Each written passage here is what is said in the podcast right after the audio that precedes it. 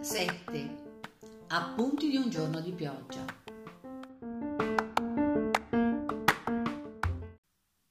Il tipo che ho davanti, che mi offre la zucca del mate e subito dopo attizza le braccia del fuoco, si chiama Carlos ed è il mio più vecchio amico e allo stesso tempo il migliore.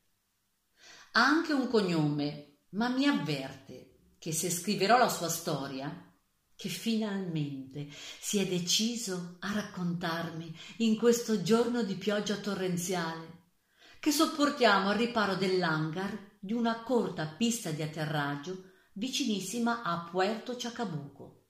Dovrò farlo senza menzionare il suo nome per esteso. Carlos e basta, insiste. D'accordo, Carlos e basta, rispondo. Fin da piccolissimo Carlos e basta manifestò un solo interesse nella vita, volare. Leggeva fumetti di aviatori, e i suoi eroi erano Mallory, Saint-Exupéry, von Richthofen, il barone rosso. Andava al cinema soltanto per vedere film di aviatori, collezionava modellini di aeroplani e a 15 anni conosceva tutte le parti di un aereo. A 17 anni, un pomeriggio in spiaggia a Valparaíso, aprì il suo cuore alla famiglia. Diventerò un pilota. Mi sono iscritto alla scuola di aviazione. Diventerai un militare, cretino. La scuola di aviazione delle forze aeree. Imbecille, gli risposero nel tono più fraterno. No, ho un piano per evitarlo. Davvero? Possiamo sapere in quale pasticcio hai intenzione di cacciarti? È molto semplice. Non appena ho imparato a pilotare un aereo, diserto. Imparò a pilotare piccoli aerei ed elicotteri, ma non ebbe bisogno di disertare. Quando nel 1973 la dittatura andò al potere, Carlo Sebasta fu espulso dalle forze aeree per le sue idee socialiste.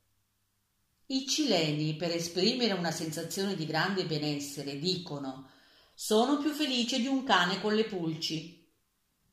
Carlo Sebasta disse sono più felice di un condor con le pulci. E dove va un pilota senza lavoro in cerca di fortuna? Nel sud del mondo, naturalmente. Carlo Sebasta si mise in viaggio per la Patagonia. Sapeva che c'erano vari piloti che facevano servizio postale in quella regione dimenticata dalla burocrazia governativa. Arrivò ad Aisen e dopo poche settimane entrò in contatto con un leggendario aviatore di quelle latitudini, il capitano Escheia, che con il suo DC-3 riforniva gli allevamenti della Patagonia e della Terra del Fuoco. Il suo primo lavoro fu come meccanico per la manutenzione del pappagallo col singhiozzo, l'aereo che Escheia e solo Escheia poteva pilotare, finché non accadde qualcosa che mise il velivolo nelle mani di Carlos e basta. Oscar Escheia, quello sì che era un pilota!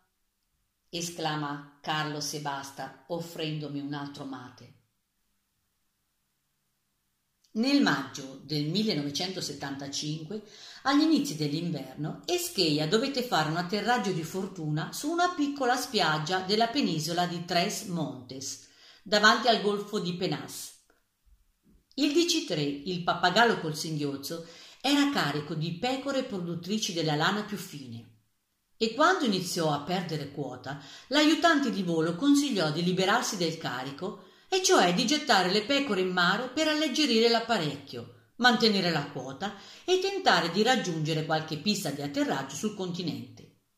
Escheia si rifiutò, ribatté che il carico non si toccava e cercò una spiaggia.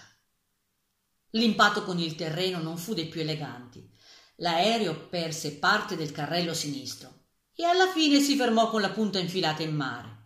Ma nessuna pecora subì alcun danno e per fortuna neppure la radio. Dopo aver ricevuto il segnale di SOS, Carlo Sebasta partì con una barca per recuperare le pecore e vedere che cosa si poteva fare con l'aereo. Una volta imbarcate le pecore, controllarono il velivolo. A parte il carrello danneggiato, non si vedevano grandi magagne nel pappagallo col singhiozzo. L'aereo poteva essere riparato, ma il grande problema era come diavolo tirarlo fuori da lì. Ale, per il pappagallo col singhiozzo è finita, dichiarò uno della barca. Zitto, coglione. Lo tiriamo fuori da qui, Carlitos? chiese Escheia. Certo che lo tiriamo fuori, rispose Carlos e basta. Sulla barca c'era un commerciante di pellicce, famoso per la sua passione per le scommesse. Il tizio non si lasciò sfuggire l'occasione di farne una. Escheia, scommetto centomila pesos che non lo tiri fuori. Duecentomila che ce la faccio, replicò l'aviatore. Trecentomila che non ce la fai, insisté il commerciante. Mezzo milione che lo tirò fuori da qui e per di più volando, lo sfidò Escheia. D'accordo, mezzo milione, qua la mano. Suggellarono la scommessa con una bella stretta di mano. Mezzo milione di pesos. Per Carlo Sebasta era una fortuna. Lui guadagnava ventimila pesos al mese e Scheia lo invitò a salire sull'aereo. Carlitos, c'è mezzo milione in gioco. Lo tiriamo fuori da qui e facciamo metà. Hai qualche idea? Sì, ma prima voglio sapere come sarà il tempo. Chiesero via radio le previsioni meteorologiche. Nelle successive 72 ore avrebbero avuto venti moderati. Dica al padrone della barca che non appena lasciato le pecore a Puerto Chacabuco noleggi due coppie di buoi e compri o rubi uno dei catamarani del bacino di Diporto, uno di quelli grandi. Devi tornare qui con tutta la roba entro 48 ore. La barca salpò. Escheia, l'aiutante di volo e Carlo Sebasta si misero al lavoro. La prima cosa che fecero fu abbattere varie piante dai tronchi flessibili, che usarono per puntellare l'aereo.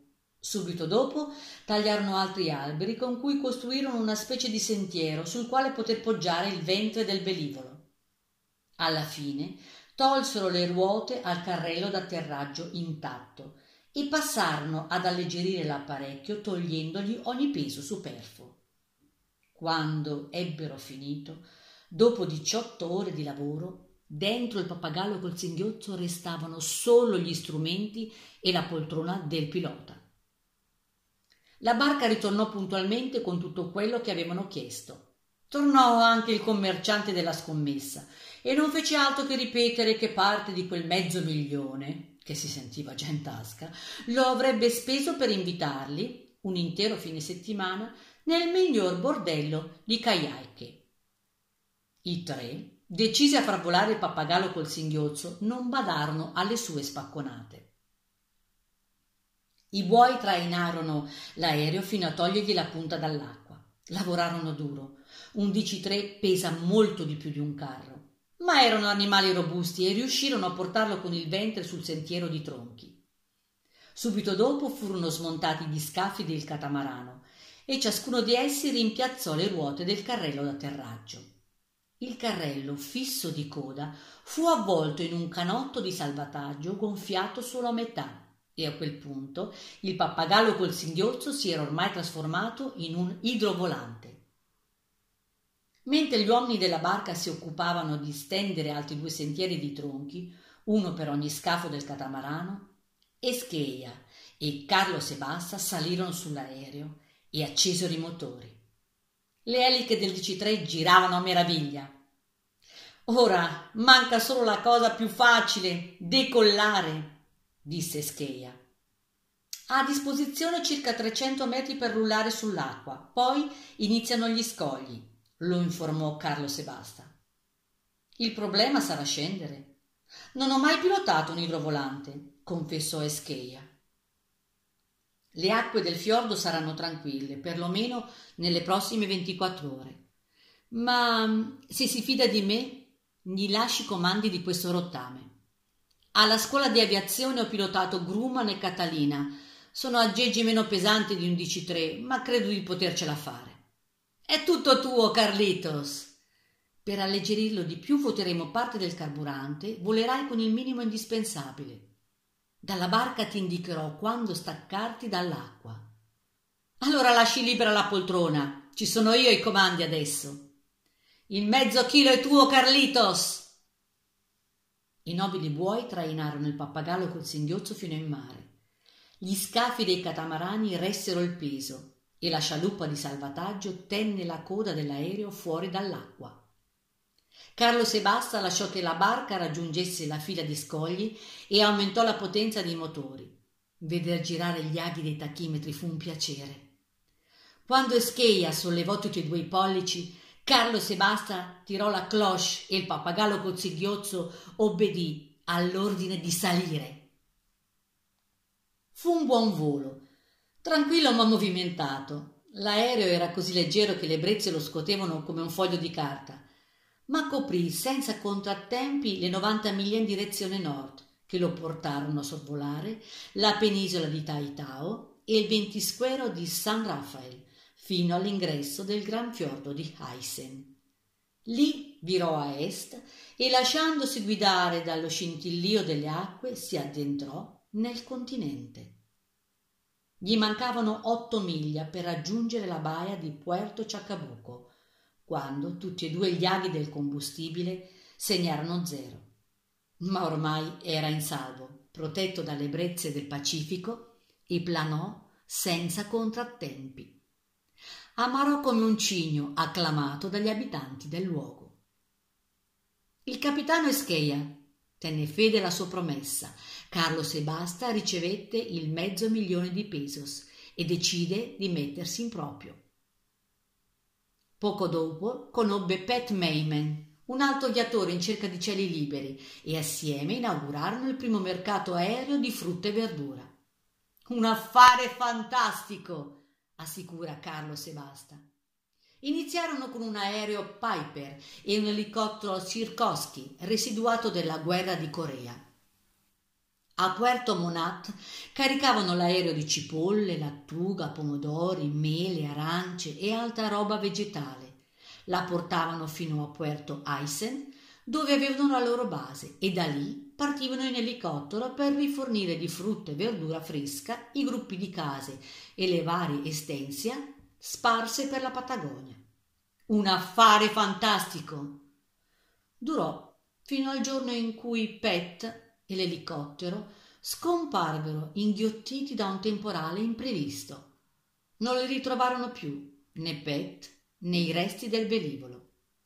La loro tomba è una dei tanti ventisqueros boschi e laghi della Patagonia che attrae e a volte inghiotte gli avventurieri.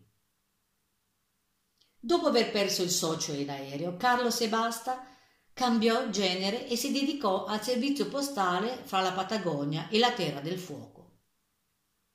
E per quelle cose che accadono nel sud del mondo, un giorno si ritrovò a pilotare il primo carro funebre aereo dei cieli australi.